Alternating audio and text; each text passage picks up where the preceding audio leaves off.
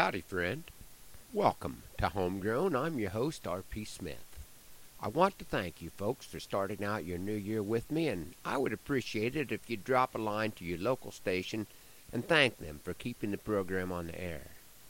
Just a little quick math tells me that I've had the honor of sharing Sunday mornings with you for over 14 years now. A good share of what I've written in the last 14 years would not exist if I hadn't had a reason to get up early on Friday mornings and give my brain and fingers a little workout. This past week we said goodbye to a friend who also happened to be my brother in law. I had a part in selling Doug his first horses, and with the help of his grandpa, those horses learned almost as much as he did, and had a huge impact on the course of his life.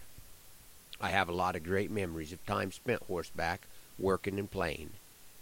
I'm not blessed with the patience to be the hunter that Doug was. He found out pretty early on that I was way too wiggly to try and call coyotes in with, so the best way to tolerate me was to keep me on a horse. For quite a few years, Doug was the one that got the call when I had an emergency cattle working job, which, because of me not really planning a day until the day is upon me, was fairly often. He and my college buddy Jeff were the crew that I could work with without spending a lot of time explaining things. I've worked with guys that were better riders and ropers than any of us were, but we worked well together, and things flowed pretty smoothly for us at most of the time.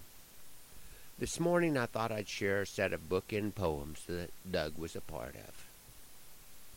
We were hunting pronghorn near the border. That day was made to order. Myself and two in-laws, both named Doug. With fair shooting and some good luck, they had partnered on a nice buck, and when asked if I could pack it, I did not shrug. For you see, my horse was seasoned, and as much as I had reasoned, I had hauled a loper in just one day past. But my thinking had a flaw, this I too soon saw, that doing something once is not a lesson that will last. The plan it was to straddle that carcass cross my saddle, thread him with the swells, and then secure him tight. And I'm sittin' in the seat with the mission near complete, when my pony sidestepped and launched us into flight. That goat's head on the fly nearly caught Doug in the eye. It was a moment I won't soon forget. The horn hit my mare's nose hard. She blew snot about a yard, and then my pony did a pirouette. That loper hooked her fore and hooked her aft. If it was funny, no one laughed.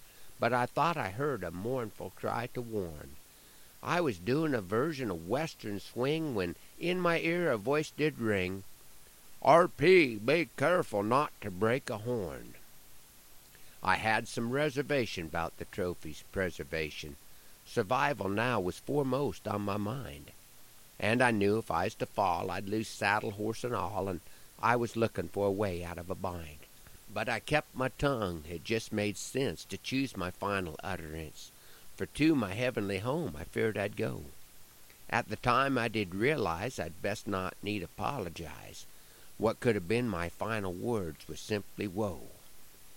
Deep in that seat I sank, that horn hit my pony's flank. I thought of my wife and a baby on the way. Using instinct to survive, I was glad to be alive and that moment I knew I was on to stay. Then something flipped a switch that mare planted, quivered and twitched. Loper whacked her one more time, then came to rest. I quickly got the head secured. The only sound that could be heard was the demons beating tom toms in my chest.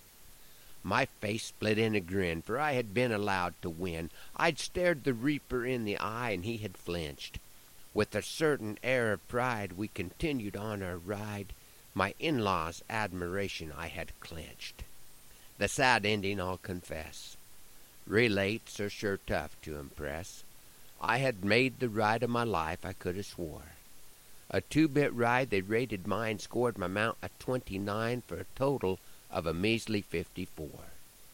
My story's moral you'll find true. Perspective shapes your point of view and that's why stories ain't all told the same. And those bugs flying round the campfire's glow, well, I'm sure they think they know the feelings of the moth that has landed in the flame.